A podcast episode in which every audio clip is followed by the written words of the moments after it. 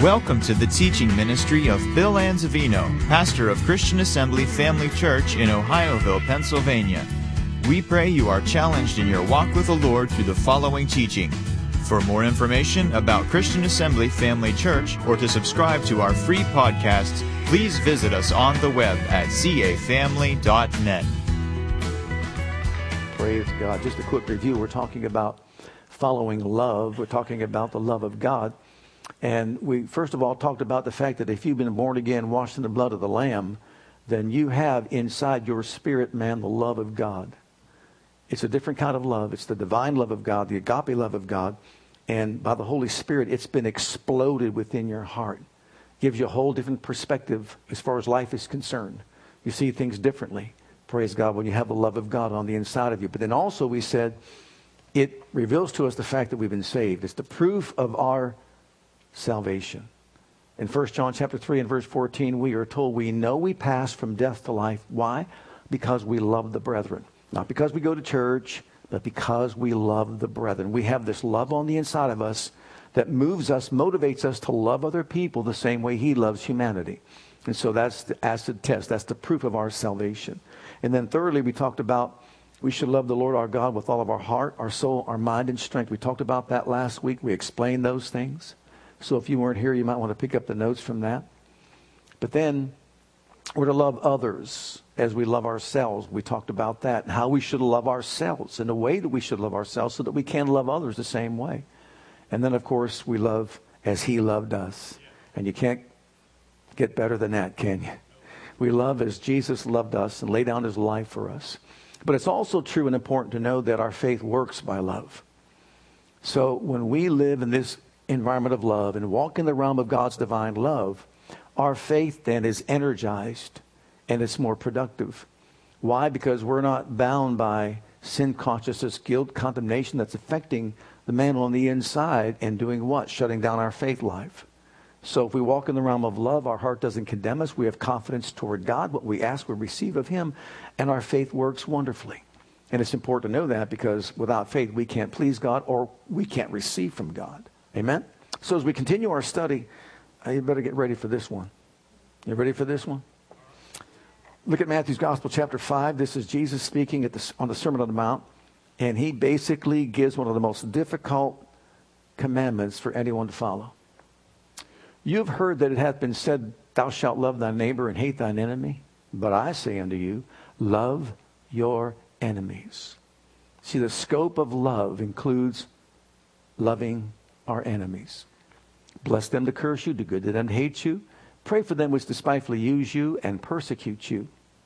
That you may be the children of your Father which is in heaven, for he makes the sun to rise on the evil and on the good, and sends rain on the just and on the unjust. For if you love them which love you, what reward have you? Do not even the publicans the same? And if you salute your brethren only, what do you more than others? Do not even the publicans so? Be therefore perfect or mature, uh, even as your father. What a, what a statement. Even as your father which is in heaven is perfect. Hmm. My, my. What a challenge. You talk about a challenge. And if we all made that our goal, our aim, put it way up here, I want to be like my Father in heaven is perfect. I would be too busy working on me than looking at you or anybody else. What about you? We have no room to see anybody else's flaws or faults. So we're to love our enemies. If you ever heard of Musab Hassan uh, Yousef, who was, he is the son of one of the individuals who began Hamas, which is this terrorist organization. Uh, he was a follower of Islam, studied the Quran m- memorized a lot of it. Until one day, someone came across the path of his life and gave him a New Testament. He began reading at the book of Matthew in the beginning of the New Testament. And when he got to the Sermon on the Mount, he read what we just read love your enemies. And when he read those words from Jesus, for the first time hearing the teachings of Jesus, it impacted his life in a powerful, powerful way. You see, he was interested in all different kinds of religions. But when he read this, he said to himself, Other religions teach you to love your neighbor and love your friends, but only Jesus teaches to love your enemies. As a result, this man gave his heart to Jesus Christ and he renounced Islam and became a born again child of God. Now, that's easy for us to say, isn't it? But you know the penalty for doing such a thing? In many cases, you're put in jail and you'll be there until you change your mind and go back to Islam or you die.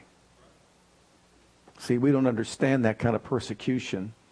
If you want to change, you can change. Nobody says anything about what your belief system is here in America, but not there.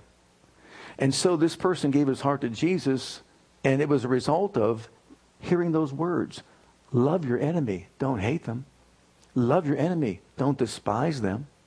Love your enemy, don't speak evil of them, but love them. I know it doesn't make any sense to people, but when we're talking about the scope of divine love, this is what he's telling us to do. To love as I've loved you. And that includes loving your enemy. So he raised the bar. I want you to look at Matthew's Gospel, chapter 5 and verse 20. So before we can really get into this, I want you to notice that beginning with verse 21 all the way through to the end, verse 48, we see what Jesus does is he raised the bar as far as works for righteousness. Righteousness. You remember, these scribes and Pharisees, they lived under the law, and they believed that as long as they kept the law, then that made them righteous before God. So it's based on what? Works, not on faith. Well, many teachers of today think that since Jesus talked about you can't enter into his kingdom until you do this, that it doesn't line up with grace. But let's read the verse in verse 20 first. For I say unto you that except your righteousness shall exceed the righteousness of the scribes and the Pharisees, you shall in no case enter into the kingdom of heaven. Notice, your righteousness must exceed the righteousness of the scribes and Pharisees. You know, they believed that they were doing the right thing, living the right way, following the law, keeping the commandments and all that. And basically, they took it to heart, say, well, you know, we're better than everybody else. But Jesus said, your righteousness has to exceed. You see, people that believe in, which we believe grace by faith by grace we're saved through faith, right? We believe that. But when there's conditions, people today believe there can't be grace. And when there's grace, there can't be conditions. What they fail to realize is this the reality is the fact that Jesus was teaching that you need a righteousness that goes beyond the law. You need a righteousness that must exceed the righteousness of these scribes and Pharisees, and it can't come by you keeping the law. How does it come? By grace through faith. But what he does to get their attention, to make them realize this, he begins to share these things to let them know that, look, you may think you're doing okay, but you're not.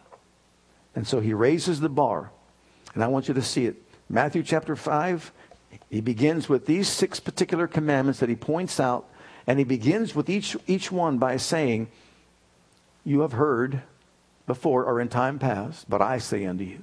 Notice how he raises the bar. This is what you've heard, this is what you've been taught, and this maybe even is what you taught, but I'm telling you something else. So let's look at it. Each one of these, as I said, begins with this is what you've heard.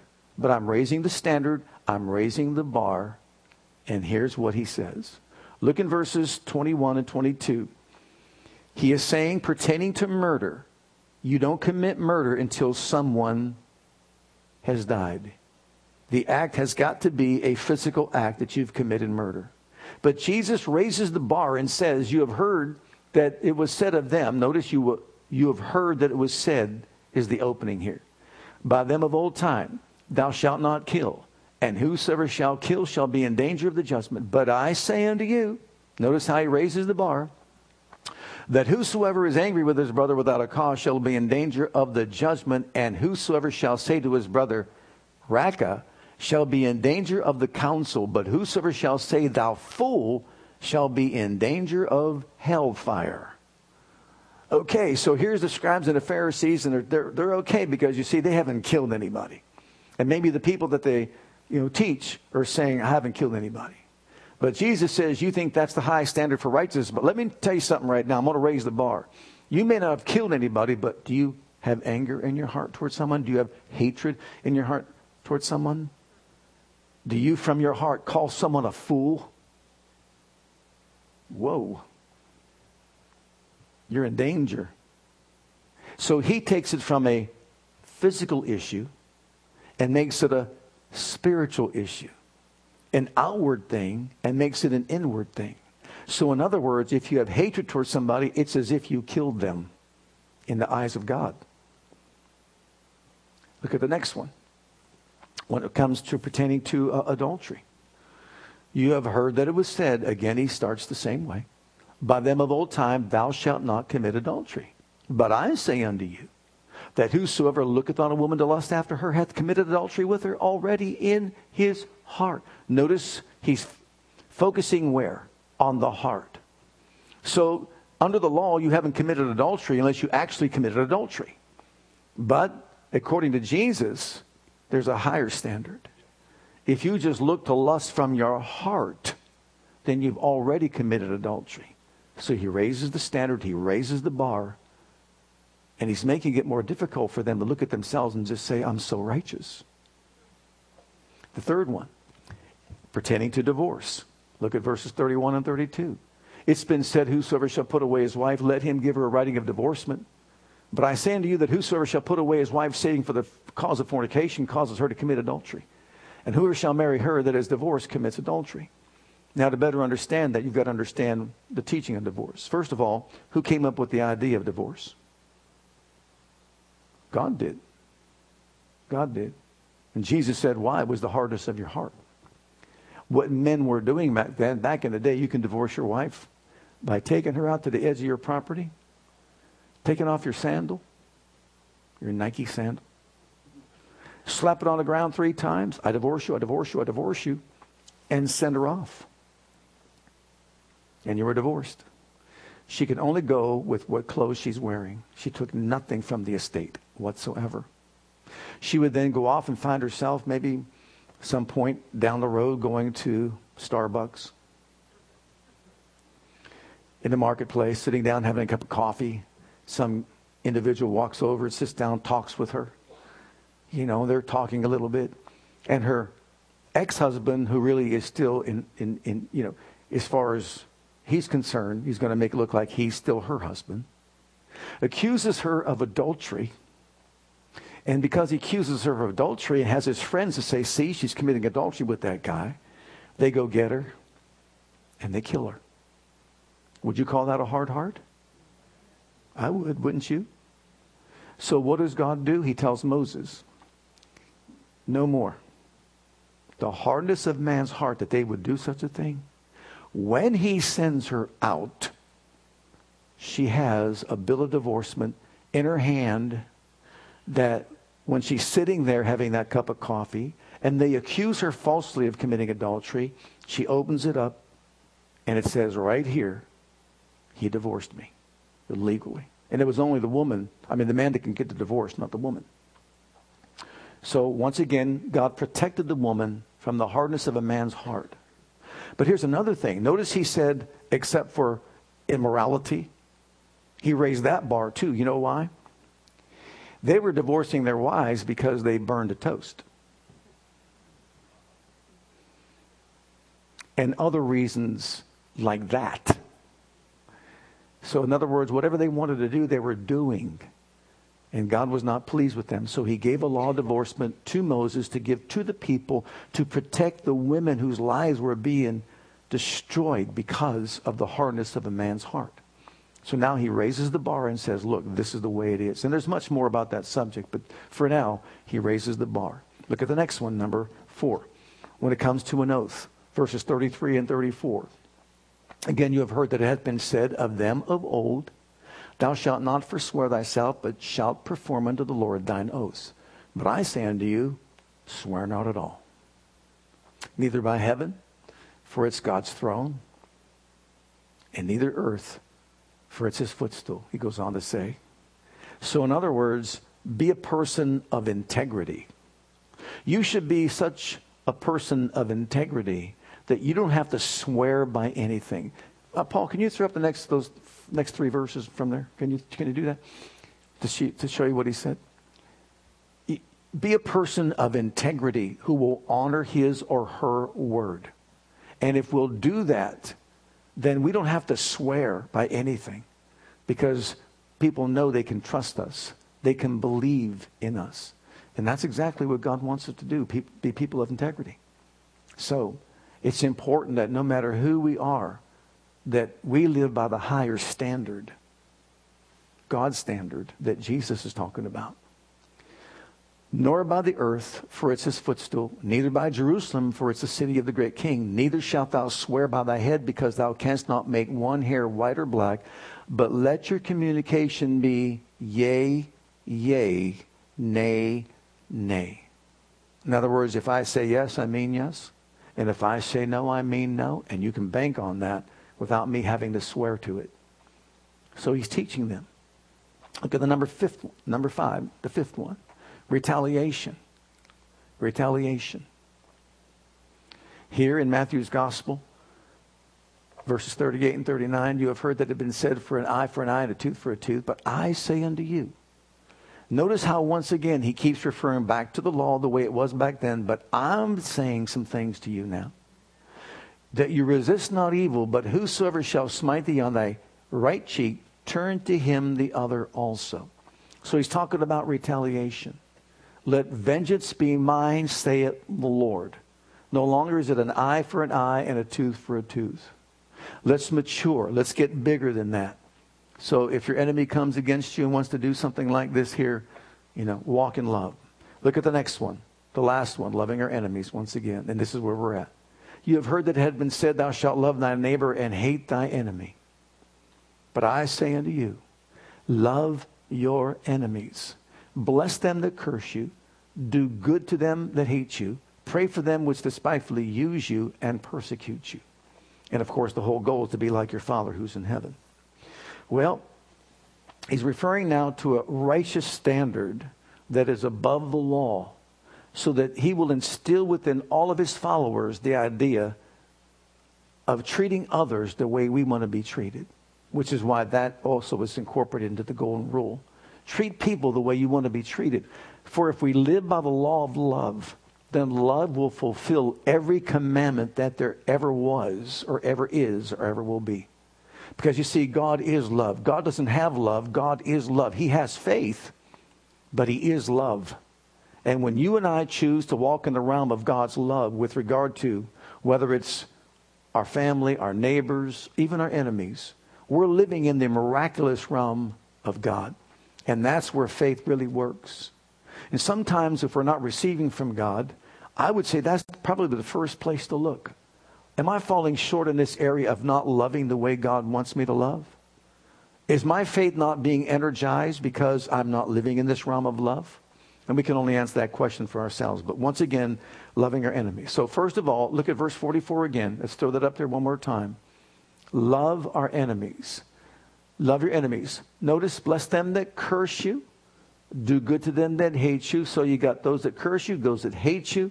They use you and they persecute you. Those are the four enemies he's talking about, at least in here in these scriptures. So let's take them each at a time. Number one. Notice number one, those that curse you. This is talking about people that speak evil of you, people that slander you. It could be even in your own family. So when we, he talks about an enemy, he's not talking about someone that's on the other side of the ocean. An enemy can be in your own home. Remember, he says he's turning uh, wives against their husbands, husbands against their wives, parents against their children, children against their parents, etc., etc.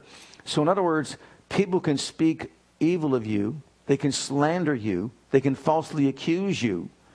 And I don't know about you, but I've had that happen to me. Have you had that happen to you? Could be in the workplace, could be in the home, it could be even among others, friends and that sort of thing. Even though they call themselves friends, they can be doing this and speaking out against you. Well, that, as far as he's concerned, is not a friend. That's an enemy. Okay? Secondly, he also said that uh, for those of us, let's say, have people that hate us. Anyone hate you? I remember when I Do you remember when our billboard went up there down on Tuscarawas Road right before you get into the, uh, by the cemetery there where the high school's at? Remember one up there? Mm-hmm. And of course, they put my picture up there on that. It wasn't very long. I think it was the next, next day, or it could have even been the same day. We got a phone, phone call, went to the police department saying, Get that thing down. It offends me. Well, nice to know you have people that admire you out in the community. Oh, I'll never forget one time. This was years ago when I first came downtown. It was in Midland. And this lady, I'll tell you what, she was so upset with me just because I said, what happened was this. A bus accident occurred with children that were on the bus, and they were protected, and we thank God for that. And she made a derogatory statement about things like that, and I just said, well, thank God that his hand of protection, you would have thought that I hit her with a hammer or something. She got so violent with me don't you dare try to convert me to your religion. Don't you ever talk to me. All I said was thank God for divine intervention and protection. But, you know, I, I believe it's, it's really, it's a spiritual warfare that we're engaged in. When you stand for the light, man, there's going to be some people on the inside that just don't like you. And they may even hate you. And that's the case. Well, that's an enemy, according to Jesus. And he tells us what to do with them or how to treat them. So they might be hostile towards us. Look at number three those who use us. Now, no one here has anyone that uses them. Right? No one uses you. Right? You still out there? have you gone home? We've all been used by people.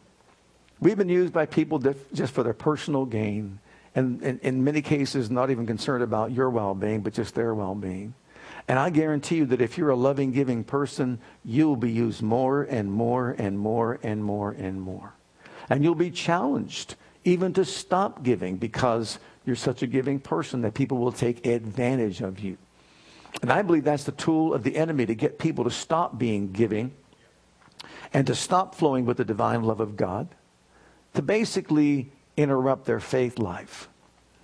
I remember uh, one individual saying that he was going to give a certain amount of money to someone, and he knew it was the enemy that spoke and said, You don't want to do that. Why would you want to do that? You need it for yourself. And it just went on. He, and he recognized it as being the devil. You know what he said? He said, Okay, since you said that, I'm going to double what I was going to give. Guess what? He didn't say anything anymore about that. I'm going to double it. I'm going to double it. See, God wants to be giving individuals, but people will take advantage of that. And even though they take advantage of that, we shouldn't get a heart that's hardened saying, I'm not going to give anymore. Just be aware of it. I'm not saying be foolish about it. Now, we had a lot of that at the church, especially uh, when we first came. It happens all the time, but especially when we first came here. I'll never forget what an incident that took place. The church was in downtown Midland. I lived on Penn Avenue in downtown Midland. And we get a knock on the door. It could be 9 o'clock in the evening or something. Get a knock on the door. And it's the wintertime and it's cold outside. And this person knocks on the door and says, I need some gas money because I've got to get to Akron, Ohio. My grandmother died. Okay. So we help this individual out. A month later, I get another knock on the door, same way, and says, I need some gas money. My grandmother died. But another month later, I get a knock on the door. I need some more gas money because my grandma. I said, How many grandmothers do you have? And he says, Oh, did I use that one already? Yeah, so about a few months go by. This time I get another knock on the door, and he's standing out there with a baby in his arm in a diaper in the freezing cold. My daughter needs some clothes. Well, we'd be glad to give your daughter some clothes, but I'm not giving you any money because I know what you're doing with your money. You're not going to clothe your baby with the money. This is only a ploy. So you can get to a place that you start saying, my goodness, who wants to give in that scenario? You know, you don't want to shut up your bowels of compassion, but you also don't want to be used in such a way that you know that all you're doing is feeding that person's habit. They're probably going out and buying drugs and alcohol and that and everything else and, you know, getting wasted and everything, but they're using their little baby to try to get to your heart because they, one fellow, oh, this one fellow, hmm, he was really crafty. We went down to help him I won't even say where, but we went down to help him. We helped him a few times in the past. And he called upon us again, and we went down to help him where he was staying. He needed money, he needed help, he needed food, and all that. And so uh, he said, I know you have to help me. Because we said, we don't know, we can't continue doing this because, you know, see, we're not your support system. We'll help you when you need help, but when we can't just continue to do this. And so the fellow says, You're a Christian, aren't you? Yep. I know the Bible teaches that you have to help me. And you shouldn't shut up your mouths of compassion and all that. And I said, Well, yeah, you, you know your Bible. I said, Well, then you also know that the Bible says a man that doesn't work shouldn't eat. You thought I hit him in the head with a two by four. Guess what he said? You got me. You got me. He just didn't want to work. He didn't want to take responsibility for himself. So you will be used and abused. We understand that. But you know what? God still wants us to walk love and help people, be a blessing to people, but just be wise with regard to things like that. And it's also amazing to me how sometimes when you say, well, let me take your little girl and buy her some clothes. Oh, I don't need that. You know, well, let me buy you a meal. Oh, I don't need a meal. They want the money. You know. So, next one. And the next one is those who persecute us. Now, those who persecute us are those really have harmful intentions. Remember Saul of Tarsus, how Saul of Tarsus hated Jesus, hated Christianity, and he had this intent of heart that he would wipe out Christianity in its inception before it ever gets off the ground. And so he set out to do what? Kill Christians, put them in prison, have them beheaded, and stamp out Christianity in seed form. That's exactly what he set out to do. So that's persecution. He persecuted the church. He admitted that he persecuted the church. But then again, we have another area where people just are in agreement you know, with maybe what God put in our heart, what God wants us to do. And so they persecute us, whether you're persecuted, for example, young people when they go to school, they get persecuted because they stand for the things of God. And we can give you a list of certain things that people have gone through, all because they believe in Jesus. Ridicule, mocking, scoffing. You know, it's the severe ones where you're being fed to lions, as they were in the Roman days, and how all those things took place. But the thing is, we know we're going to be persecuted here upon the earth, and Jesus talked about these as being enemies. Every one of these situations and scenarios, these are enemies. And you know as well as I do, this is prompted by the evil forces of darkness. Our battle is not with flesh and blood, but it's against these spiritual forces, right? Well, what does Jesus say for us to do? What does the scriptures teach for us to do? Okay, to walk in love. And look at Romans chapter 12. Because he talks about how we love our enemies. Dearly beloved, Avenge not yourselves, but rather give place unto wrath. It is written, Vengeance is mine, I will repay, saith the Lord. Think about that just for a moment. Now, it's either you could get even or God could get even. Take your pick. Therefore, if your enemy is hungry, feed him. If he thirst, give him to drink. For in so doing, you'll heap coals of fire on his head. Be not overcome. Look at the challenge here that we're in. Be not overcome of evil, but overcome evil with good. This is what Jesus taught Paul to teach the church. So let God be the one to repay. Let vengeance be the Lord. Let him get even because he's a righteous judge and he'll do the right thing. But as far as we're concerned, we need to recognize this as opportunities for us to use our faith to walk in love. Because as we walk in love, we mature in God, we grow in God. But if we cave in under the pressure and submit ourselves to the temptation to do to these people the things that you really want to do in the flesh, it's going to hinder our spiritual growth and development because we're acting out in the flesh. And this is exactly what the enemy wants us to do. Why? Because then we're full of guilt, sin consciousness, condemnation, inferiority, and it does what? It interferes with our faith life. So it's important that we recognize that these are challenges that come our way. The enemy wants us to falter, to fall, to cave in under the pressure, and not do the right thing. Look in the book of Luke, chapter 6 here. Jesus kind of taught this again, and we're going to go through it again only from Luke's perspective, give to every man that ask of thee, and of him that take, takes away your goods, ask them not again. As you would that men should do to you, do also to them likewise. For if you love them which love you, what thank have ye? For sinners also love those that love them. But what a truth. And if you do good to them which do good to you, what thank have ye? For sinners also do even the same. And if you lend to them of whom you hope to receive, what thank have ye? For sinners also lend to sinners to receive as much again. But love your enemies and do good and lend, hoping for nothing again, and your reward shall be great. And you shall be the children of the highest, for he is kind unto the unthankful and to the evil. Be ye therefore merciful, as your Father also is merciful. Judge not, and you shall not be judged. Condemn not, and ye shall not be condemned. Forgive, and you shall be forgiven. Give, and it shall be given to you. Good measure, pressed down, shaken together, and running over, shall men give into your bosom. For with the same measure that you meet withal, it shall be measured to you again. So here we have Jesus teaching us how to love our enemy. And we have listed here for you these things. Number one, bless those people that speak evil of you. So don't slander them, don't speak evil of them. You know as well as I do, that's not an easy thing that Jesus is telling us to do, which is why we can't do this in our own strength and ability.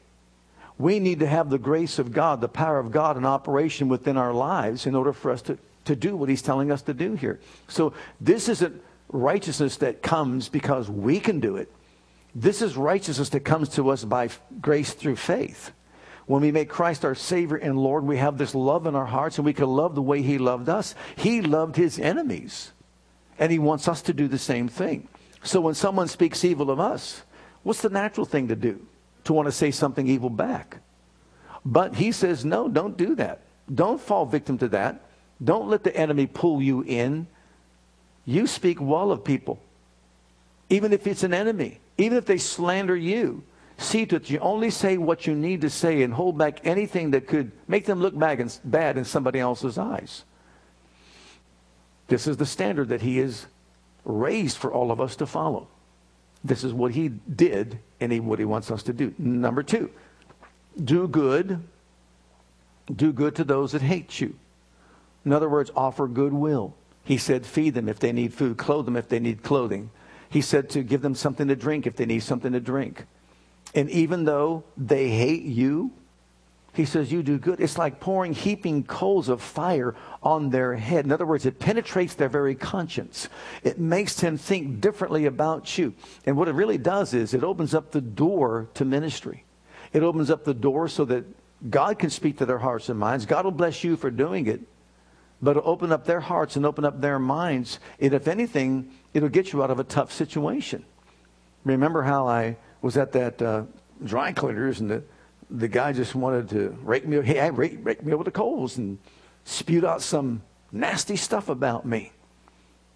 Guy was about six foot five, standing next to my five foot six frame then.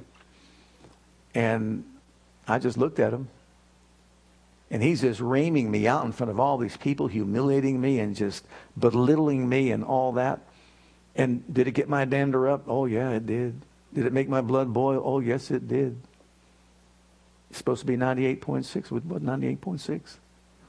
198.6. Right? But I just stood there, and I tell you what, I love this that when you're squeezed, let the love of God come out of you. And I said to that individual, if you think I did what you said I did, I didn't know it, I'm sorry. Forgive me. I said, but God loves you and has a wonderful plan for your life. You thought I hit him in the head with a two by four. He stopped right there in his tracks, didn't say another word to me, stood quietly there. And then after he left, the clerk that was uh, waiting on me, she said, You handled that wonderfully. I want to say, by the grace of God. by the grace of God, right? But you see, the temptation is there to do what? To tarnish, never forget this, your testimony. To tarnish your testimony, to ruin your witness so that you're less effective in witnessing to somebody else because they see here you are flying off the handle doing anything any unsaved person would do. But no, that's not what we do. We do what he said to do. Just love them. Third one, pray for those. Pray for those people that use you. And here we see Jesus doing that. Here we see Stephen doing that. Remember on the cross, what did Jesus do? He prayed and said, Father, forgive them, for they know not what they do. Think about that. Think about what they did to him and what he is doing back for them. And then think about Stephen as he's about to die. He sees the heavens open. He sees Jesus at the right hand of the Father and the glory of God there. And what does he say? Lay not this sin to their charge. See, anybody that would be, let's say, governed by natural human love, which is phileo, which is responsive, would have been ugly toward those people. But what does Stephen do? Release them. Don't lay this to their charge. And why is this? Because we want an open door for God even to move in their lives so that they can come to Christ. Hell must be such an awful place that God Himself doesn't want anyone to go there. He's not willing that one person would perish, but everyone would come to repentance. And no matter how vile a sinner is, you know, there's some things we think of in the Bible that some of these kings did. When you think about how some of these kings would actually skin people alive and hang them up for people to see and then burn their bodies. Or you would see them take little infant babies and throw them in the fire, offer them up as idol worship. Think about that. And then they cried out to God, and God had mercy on them and forgave them. Well, that's hard to even swallow, isn't it? So when you think about someone that's wronged you in such a terrible way, and there could be many different ways that we can experience these evils in our lives. But what does he say to do? Pray for these people. Pray for these people to open up a door so that God can speak to their hearts and their minds. God can minister to them. I guarantee you this, it'll bless you as well for doing that. Look at the next one. He says to lend to them. That's probably the last thing that you want to do, but lend to them without any idea of having anything returned to you. Look at the next one. Be merciful to them. And all this one is so all important. Be merciful. Why? Because in the book of Psalms, we are told to the merciful, he'll show himself merciful. To the upright, he'll show himself upright. But to the froward, he'll show himself forward. Let me ask you a question. Do you need mercy every day? Is his mercy renewed on your behalf every morning? Do we not all need mercy every single day of our lives?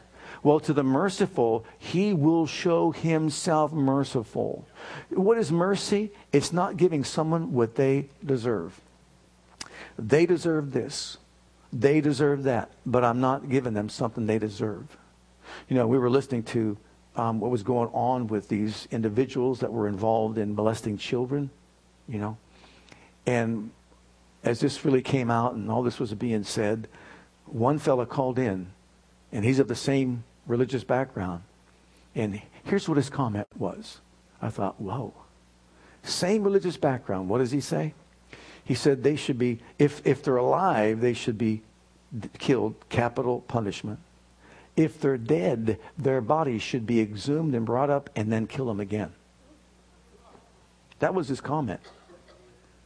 And I thought, whoa. But you know what? No matter what anyone has done, God is a merciful, merciful God. And we all need mercy, not giving someone what they deserve. Every single one of us in this room tonight deserved eternal separation from God. We all deserve to spend an eternity in a lake of fire, of suffering that's never going to end. But because God, who is rich in mercy, with his great love wherewith he loved us, even when we were dead in sins and the enemies of God, we were God's enemies, praise God. Jesus died for us. He didn't give us what we deserve. Then we don't need to give people what they deserve. Let's give them mercy. Don't give them what they deserve. Be merciful, and what will God do for you? He'll show you mercy. If you're upright, he'll be upright towards you. If we're froward, he'll be froward. In other words, what you sow is what you reap. Now, this next one, oh my goodness, you got your shouting clothes on? Don't judge or condemn them. This is how we love our enemies. We don't judge or condemn them. Why not? Because if you judge not, you won't be judged. When we all stand before the Bema, judgment seat of Christ, and it's time for us to be judged, and He looks at our lives, and He opens the books, and He begins to research and see all the things that we've done, and He discovers, oh man, there's a lot of stuff here I can judge you for. But right at the very end, it says, but He judged no one. So, son, I'm not judging you for anything that was wrong. That's good to know, isn't it? You don't want to be judged? Then don't judge somebody else. Don't judge someone else. Don't condemn somebody else, and you won't be condemned. Praise God. And then he says, forgive. Forgive. And if you forgive even your enemy, he'll forgive you. Remember, Jesus said he won't forgive you your trespasses if you don't forgive those that trespass against you. So if we don't judge them, if we don't condemn them, and if we don't, you know, hold bitterness toward them and unforgiveness toward them, then we're walking in the realm of love. We're loving as He loved us, and praise God, we're going to have a great judgment. He's not going to, if in, in any possible way, judge us for any of these things that He can hold against us. And look at the last one. Pray. Pray for them. We need to pray for their salvation as Paul did. Look in the book of Romans. May I ask you this question? Who persecuted Paul more than anyone else? The Jews did. The Jews persecuted him beyond measure, did they not? Sure. Brethren, my heart's desire and prayer to God for Israel is that they might be saved. That they might be saved. He prayed for that for them. And it's easy for us to see someone that might be identified as an enemy and really not want good for them. And if you let your flesh dominate your life, you wouldn't want good for them. But if you're going to live in the realm of God, we have to live in the realm of love.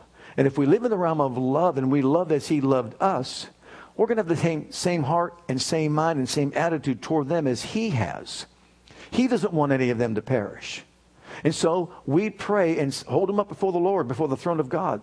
Now I realize, Lord, what they've done to me. But you know what? I am not in any way going to do anything but pray for their salvation.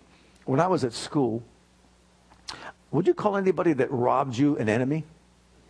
I'd call a thief an enemy, right? Violating my privacy, what belongs to me. And someone came and stole out of my car all my tapes, teaching tapes, that I paid a lot of money for. And driving a thousand miles to Tulsa, I would just listen to all these teaching tapes along the way, and I would, you know, further my education in the things of God.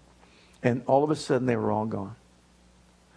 I could have been so angry and so upset and just said, I hope this happens. I hope that happens.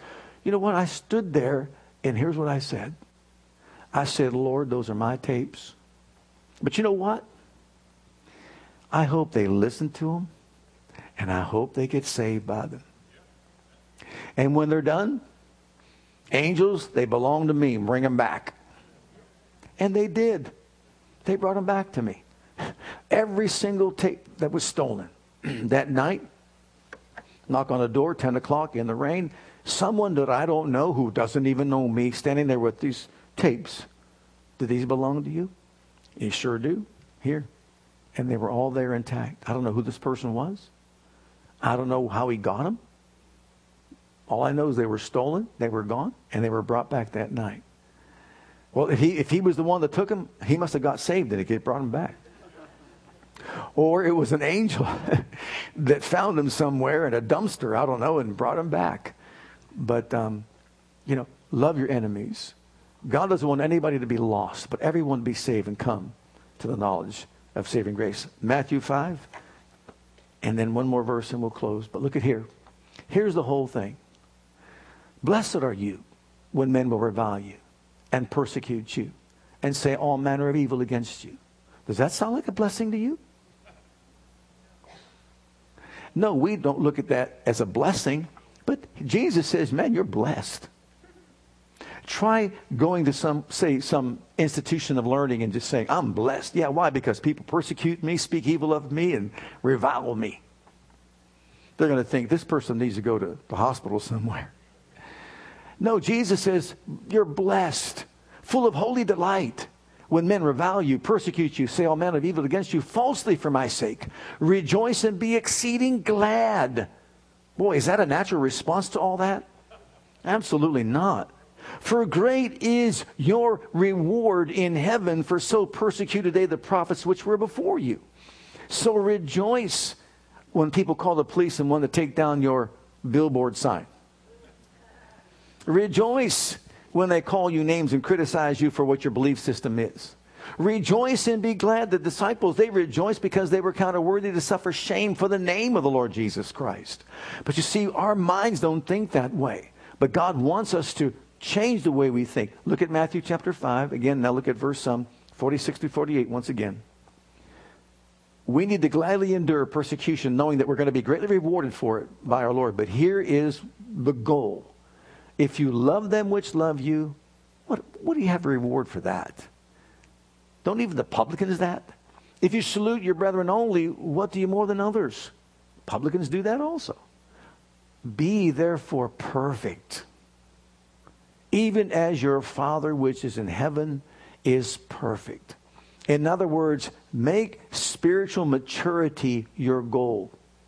Live in the realm of love and let love change you from the inside out. Your conduct, your character, your attitude toward people, and recognize that when you go through these kind of persecutions and you're reviled and people are saying awful things about you, that is a part of the spiritual warfare. That is the enemy trying to get you to bow to him, to make you step out of the realm of love.